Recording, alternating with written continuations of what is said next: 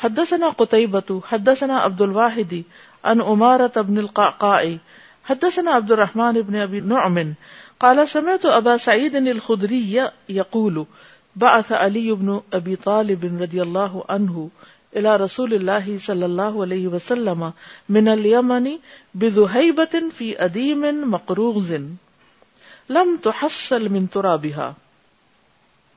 امام بخاری کہتے ہیں، ہم سے کتابہ بن سعید نے بیان کیا، کہا، ہم سے عبد الواحد بن زیاد نے، انہوں نے عمارہ بن قاقا سے، ہم سے عبد الرحمان بن نبی نعم نے بیان کیا، کہا، میں نے ابو سعید خدری سے سنا، وہ کہتے، کیا کہتے ہیں ابو سعید خدری؟ با بھیجا، روانہ کیا۔ علی ابن ابی طالب، علی بن ابی طالب رضی اللہ عنہ نے الا رسول اللہ صلی اللہ علیہ وسلم، رسول اللہ صلی اللہ علیہ وسلم کو من الیمنی، یمن سے، کیا بھیجا؟ بدہیبتن سونے کا ٹکڑا، فی ادیم مقروض، صاف ستھرے چمڑے میں لپٹا ہوا۔ لم تو حسل من ترابہا نہیں صاف کی گئی تھی یا الگ کی گئی تھی اس کی مٹی۔ یعنی سونا جو ہوتا ہے زمین میں خالص نہیں ہوتا، وہ مٹی سے ملا ہوا ہوتا ہے۔ یعنی بالکل پیور گولڈ تھا، جس سے مٹی ابھی الگ نہیں کی گئی تھی۔ سورت الادیات پڑھی آپ نے کبھی؟ اس میں آتا نا وہ حسل ما فی الصدور حسل کا کیا معنی یہاں نظر آ رہا ہے آپ کو؟ یعنی سونے کا مٹی سے الگ کیے جانے کے لیے یعنی جو سینوں کے اندر ہیں، وسوسے، خیالات، اچھے برے، ان کو الگ الگ چھانٹ لیا جائے گا۔ کہ اچھی باتیں کتنی سوچی اور بری کتنی سوچی کالا وہ کہتے ہیں فقص مہا تو نبی صلی اللہ علیہ وسلم نے تقسیم کر دیا اس کو بینا اربات نفرن چار لوگوں کے درمیان۔ وہ سونے کا ٹکڑا چار لوگوں کو دے دیا۔ کون تھے وہ چار؟ بینا اوینا تھا بن بدر۔ اوینا بن بدر اور اکرا بن حابس اور زید الخیل۔ وہ رابع اور چوتھا جو تھا اما القما یا تو القما بن اللہ تھا، وہ اما عامر ابن الطفیل، یا عامر بن طفیل تھے۔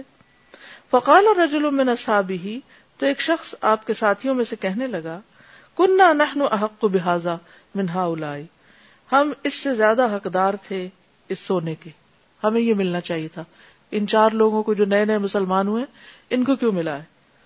قال فبلغ ذلك النبي صلی اللہ علیہ وسلم۔ کہتے ہیں کہ یہ بات نبی صلی اللہ علیہ وسلم کو پہنچ گئی۔ اس سے یہ پتہ چلتا ہے کہ انسان اتنی کمزور چیز ہے کہ اس کے دل میں اللہ کے رسول صلی اللہ علیہ وسلم کے بارے میں بھی بدگمانی آ جاتی ہے۔ تو پھر اگر کوئی آپ کے بارے میں برا سوچ رہا ہو یا آپ کے کسی فیصلے پر اعتراض کر دے، تو کیا کرنا چاہیے آپ کو؟ اوفینڈ ہو جانا چاہیے۔ اس وقت کیا سوچنا چاہیے؟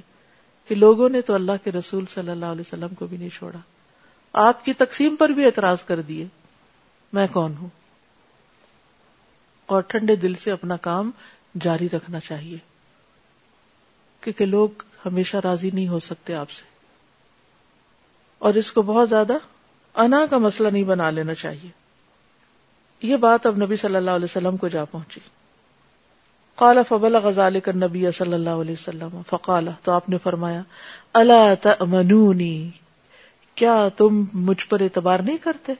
وہ انا امین و منف السمائی حالانکہ میں اس کا امین ہوں جو آسمان میں ہے۔ کون؟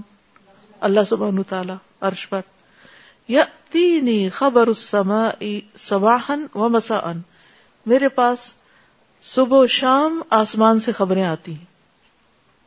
قالا کہتے ہیں، فقام رجل غائر العینینی تو ایک شخص کھڑا ہوا جس کی آنکھیں گہری تھی یعنی اندر کو دسی ہوئی تھی مشرف الوجنتینی جس کے دونوں گال پھولے ہوئے تھے۔ اشراف ہوتا نا اونچا بلند، اٹھے ہوئے تھے۔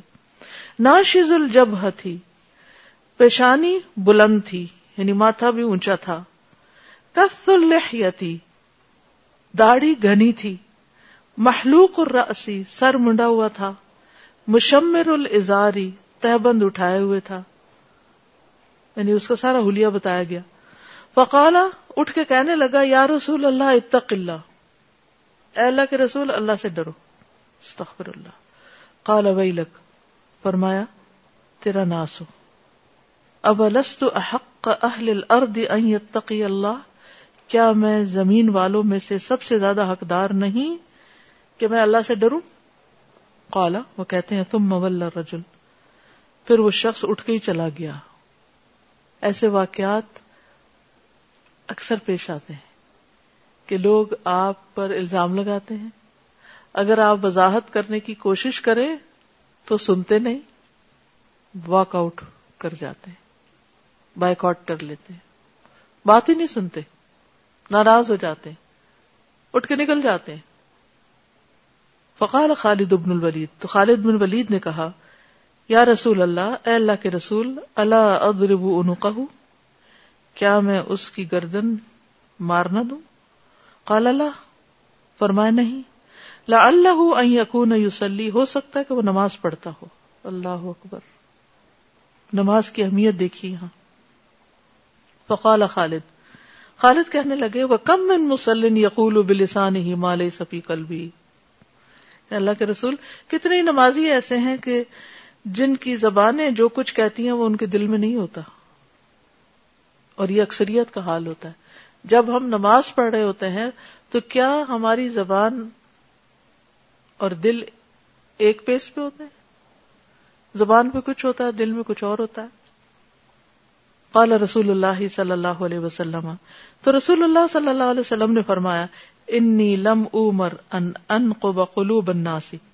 مجھے یہ حکم نہیں دیا گیا کہ میں لوگوں کے دل کی بات کھود کے نکالوں۔ ولا اشق بطونہم اور نہ مجھے یہ حکم دیا گیا ہے کہ میں ان کے پیٹ چیروں یعنی مار ڈالوں ان کو۔ قال ثم نظر الیہ کہتے ہیں کہ پھر آپ نے اس کو دیکھا۔ وہ مقفن اور وہ پیٹ موڑ کے جا رہا تھا۔ وقالا اور فرمایا انه يخرج من ضئ هذا قوم۔ اس شخص کی نسل میں سے کچھ لوگ پیدا ہوں گے۔ یتلون کتاب اللہ رتبن جو اللہ کی کتاب بڑے مزے لے کے پڑھیں گے، بہت خوبصورت پڑھیں گے۔ رت بن ہوتا ہے یعنی منہ تر ہو جانا، مزہ آ جانا۔ لا یجاوز حناجرہم، جو ان کے حلق سے نیچے نہیں اترے گا قرآن، دل میں نہیں آ جائے گا۔ یمرقون من الدین، وہ دین سے باہر نکل جائیں گے۔ کما یم رق من الرمیتی جس طرح تیر جو ہے وہ کمان سے باہر نکل جاتا ہے۔ وہ ازن کالا اور میں یہ سمجھتا ہوں کہ آپ نے یہ بھی کہا ان ادرک تو ہوں قتل سمود اگر میں نے ان کو پا لیا تو میں ان کو اسی طرح قتل کروں گا جیسے سمود قتل کر دیے گئے۔ یعنی اس کی قوم میں سے ایسا گروہ جو پیدا ہوگا۔ اور آپ کی بات درست ثابت ہوئی۔ خارجی لوگوں کی شکلیں اسی طرح تھیں۔ اور وہ دن رات مسلسل قرآن پڑھتے تھے۔ لیکن اللہ اور اس کے رسول سے بدگمان اور ان کے احکامات پر راضی نہیں اور دین کو اپنے ہاتھ میں لے لیا اور اس کا منمانے مطلب نکالنے لگے اور صحابہ کو برا کہنے لگے اور کفر کے فتوے لگانے لگے۔ ہو سکتا ہے کہ ہر دور میں کچھ ایسے لوگ موجود ہوں جو بظاہر ان کی وضع قطع بہت شرعی نظر آتی ہے کہ تہبند بھی ٹخنوں سے اوپر اٹھا ہوا ہے، داڑھی بھی بہت لمبی بڑی، سر کے بال اتارے ہوئے اور ویسے بہت ہیلدی صحت مند گال بھرے بھرے اور قرآن بھی خوب پڑھنے والے۔ کوئی دیکھے تو کہے کہ اس سے زیادہ کوئی شریعت کا پابند نہیں۔ لیکن پاس بیٹھ کے خیالات دیکھو تو وہ فلاں بھی کافر ہے اور یہ بھی کافر اور یہ گمراہ ہے اور یہ فلاں ہے اور اس کو مار ڈالو اور اس کو قتل کر دو اور لوگوں کو جمع کر کے پھر فتنہ فساد پھیلاؤ۔ تو ایسے لوگوں کے بارے میں آپ نے کیا فرمایا کہ اگر میں نے ان کو پایا تو میں ان کو قتل کر دوں۔ یعنی یہ قرآن پڑھنے والے لوگ تھے۔ یعنی ہر ایک کو نہیں اجازت دی کہ اٹھ کے قتل کرنا شروع کر دیں لیکن جو امیر وقت ہے، اس کو ایسے فتنہ فساد کو ختم کرنے کی اجازت دی جا رہی ہے یہاں پر۔ قتل سمود۔ سمود پر کیا آفت آئی تھی پتا آپ کو؟ سمود کو کیسے تباہ کیا؟ اما سمود فہلکو بتاغیا کیا تھی وہ تاغیا چیخ، زلزلہ چیخ۔ آد کو کس چیز سے ہلاک کیا گیا تھا؟ ہوا سے۔ سمود کی طرح یعنی اس کے دو معنی ہو سکتے ہیں۔ ایک تو یہ کہ جس طرح سارے سمود کو ختم کر دیا گیا تھا، ایسے ہی ان سب کو ختم کر دوں۔ اور دوسرے، جس قسم کے طریقے سے سمود کو ختم کیا گیا، اس طریقے سے ان کو ختم کر دوں۔ قتل سمود۔ اس حدیث سے بڑی اہم بات پتہ چلتی ہے۔ اور وہ یہ ہے کہ ہر وہ شخص جو بظاہر بہت نیک نظر آ رہا ہو، تو ضروری نہیں کہ اس کا دل بھی بہت نیک ہو۔ منافقین ایسے ہی تھے نا، بظاہر مسلمان نظر آتے تھے، لیکن اندر سے نہیں تھے۔ ہمیں کیا معاملہ کرنا چاہیے ایسے لوگوں کے ساتھ؟ اللہ کے حوالے۔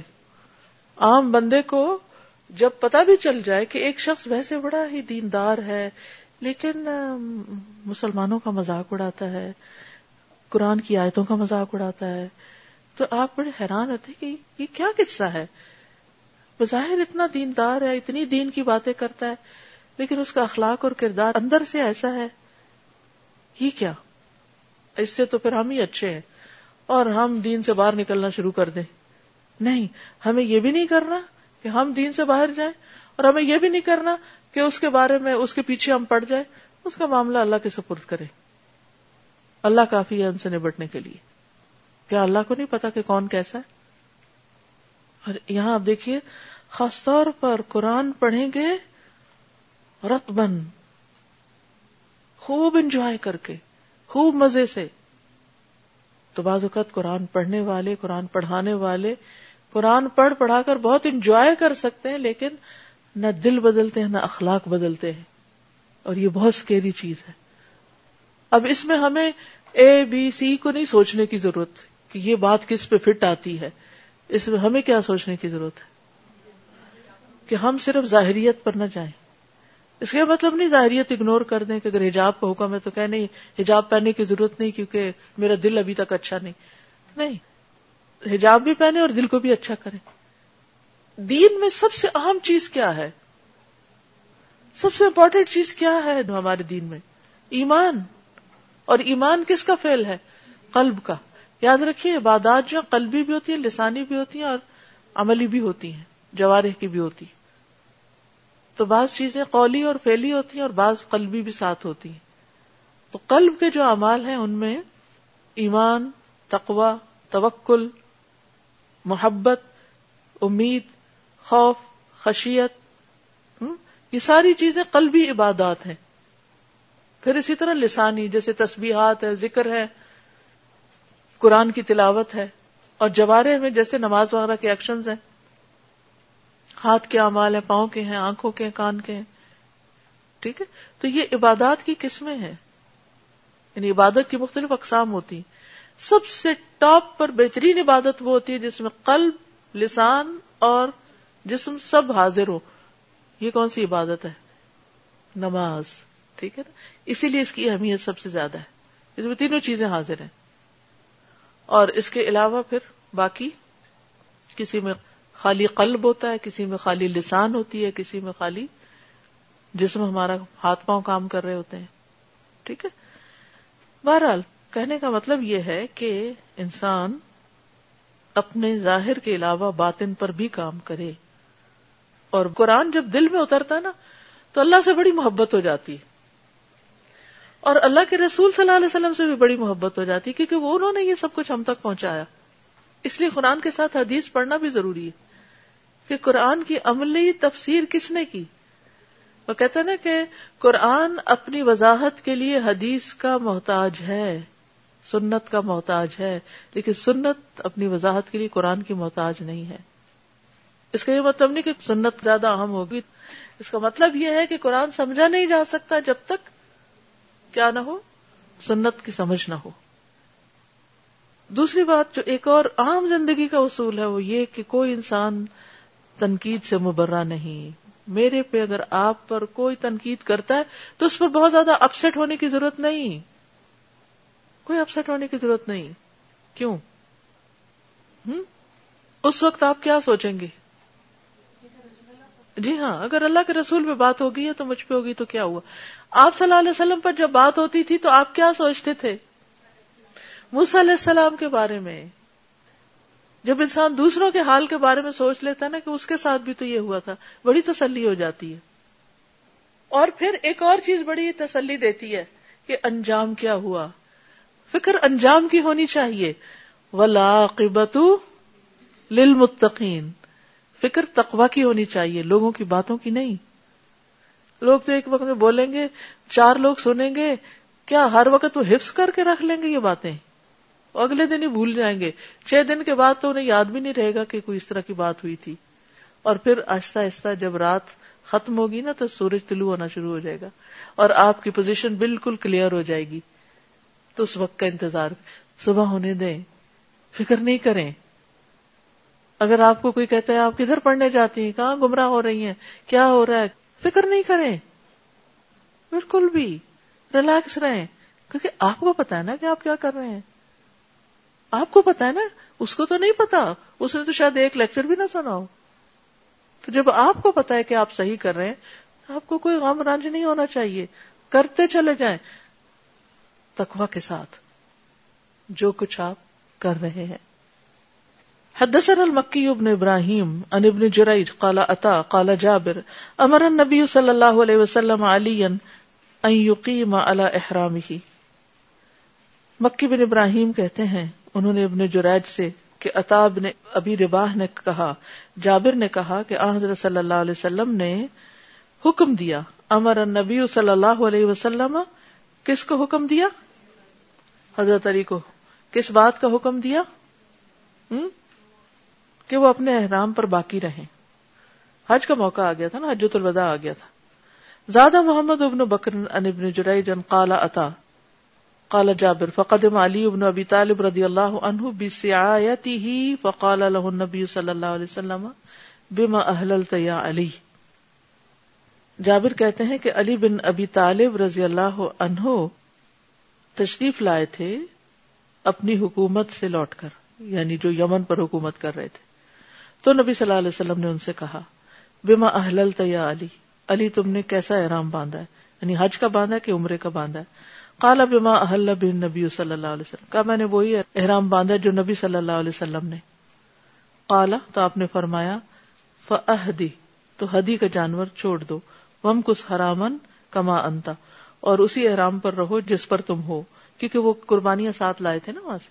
کالا بہدا لہو علی ہدین حضرت علی حضرت صلی اللہ علیہ وسلم کے لیے بھی قربانی کے جانور لائے تھے۔ ٹھیک ہے؟ حدثنا مسدد، قال حدثنا بشر بن المفضل، عن حمید الطويل حدثنا بکر البصری انه ذکر لابن عمر ان انسا حدثهم ان النبي صلی اللہ علیہ وسلم احل بعمرة وحجة انس نے ان کو بیان کیا کہ نبی صلی اللہ علیہ وسلم نے عمرے اور حج کا احرام باندھا یعنی دونوں کا۔ فقال احل النبی صلی اللہ علیہ وسلم بالحج. ٹھیک ہے؟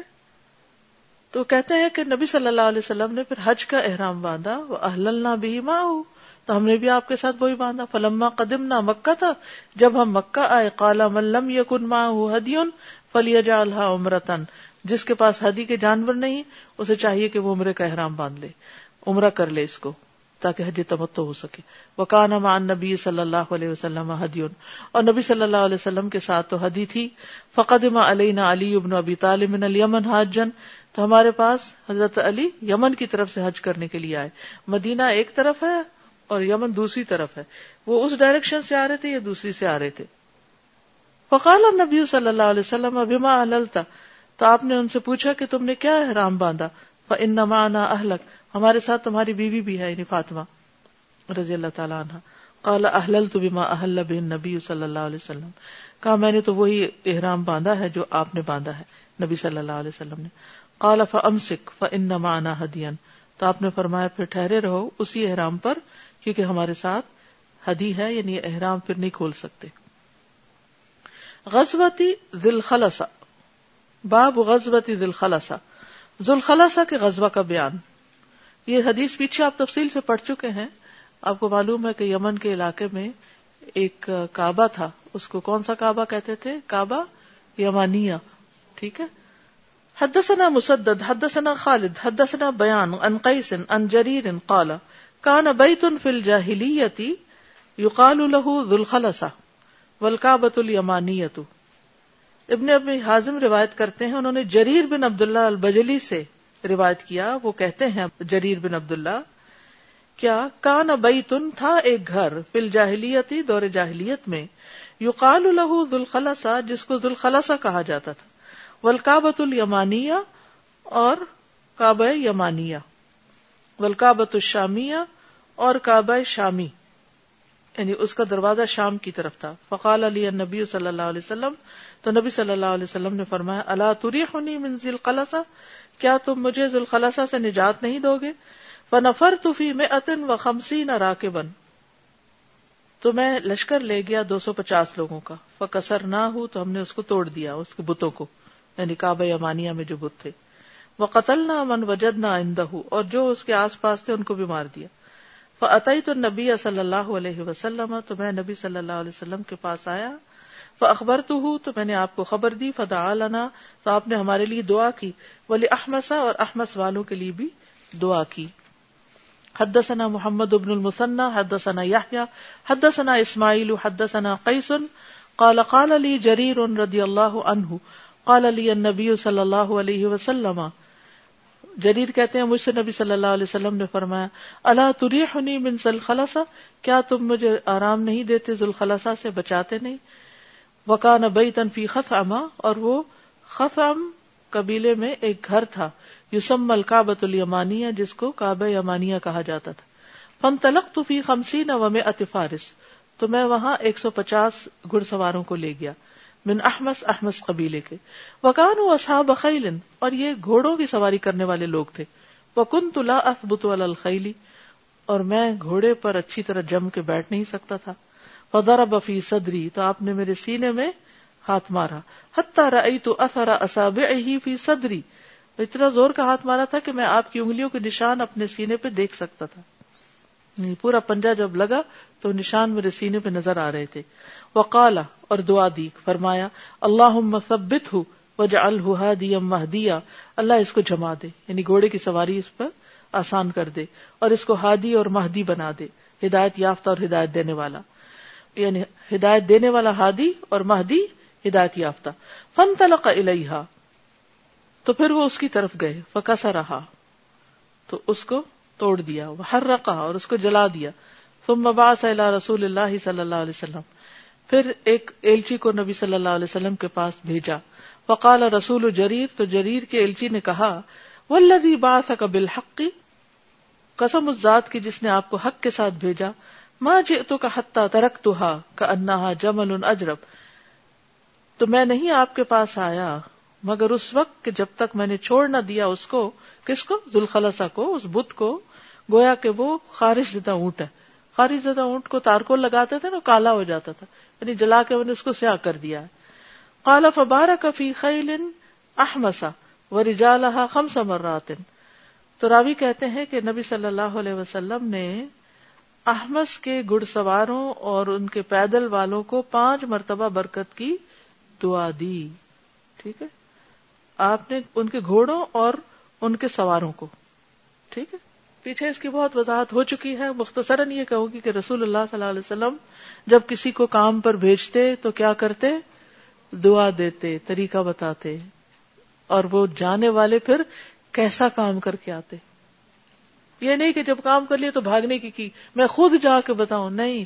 کسی کو بھیج دیا خبر دے کر کہ آپ نے فرمایا تھا، مجھے راحت پہنچاؤ۔ اس شرک کے گڑھ کو ختم کر کے۔ تو جب وہ انہوں نے کر دیا، تو ابتدائی کامیابی حاصل کر لی، تو ایک بندے کو پیغام دے کے بھیج دیا اور خود اس وقت تک نہ گئے جب تک پورا کام تمام نہ کر لیا۔ آج کام دینے والوں میں اور کام لینے والوں میں انہی سنتوں کی کمی ہے جس کے نتیجے میں ہمارے کام صحیح طور پر ہو نہیں پاتے۔ ہر روز ہم لیڈرشپ اسکل سیکھتے ہیں اور ہر روز ہم اچھا ورکر بننے کے طریقے سیکھتے ہیں۔ ایوری ڈے کیا اس کے پڑھے بغیر یہ سب کچھ آپ کہیں سے سیکھ سکتے ہاں ہو سکتا ہے۔ ان جگہوں سے پڑھ کے جب بڑے بڑے مہنگے ٹریننگ کورسز دیے جاتے ہیں تو اس کو پڑھ کے ہم بڑا فخر محسوس کرتے ہیں۔ اور ان باتوں کہتے ہیں ہاں واقعی ہم نے کچھ سیکھا ہے۔ ان سے ہم بہت امپریسڈ ہوتے ہیں۔ لیکن اللہ کے رسول صلی اللہ علیہ وسلم کے جو طریقے تھے، ان سے حکمت کی جو باتیں پتہ چلتی ہیں، ان کو ہم وہ ویلیو نہیں دیتے۔ حالانکہ اس میں کوئی شک ہی نہیں کہ آپ دنیا کے کامیاب ترین انسان تھے۔ ہم یہ سمجھتے بھی ہیں کہ آپ سب سے زیادہ کامیاب تھے۔ اور پھر بھی آپ کے طریقوں کو ہم اس طرح امپورٹینس نہ دیں۔ تو عجیب سی بات ہے نا۔ اللہ تعالیٰ ہمیں عمل کی توفیق عطا فرمائے۔ واخر دعوانا ان الحمد للہ رب العالمین. سبحانك اللهم وبحمدك اشهد ان لا اله الا انت استغفرك واتوب اليك السلام علیکم ورحمۃ اللہ وبرکاتہ. بسم الله الرحمن الرحيم والعصر إن الإنسان لفي خسر. إلا الذين آمنوا وعملوا الصالحات وتواصوا بالحق وتواصوا بالصبر. اللهم صل على محمد وعلى آل محمد كما صليت على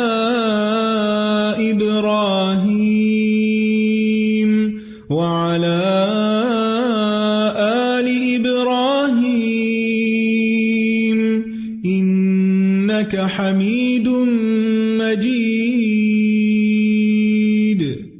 اللهم بارك على محمد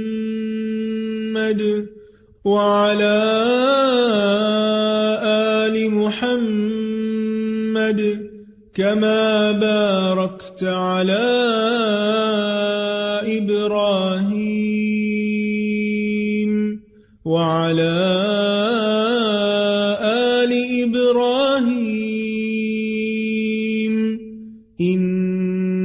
حميد مجيد.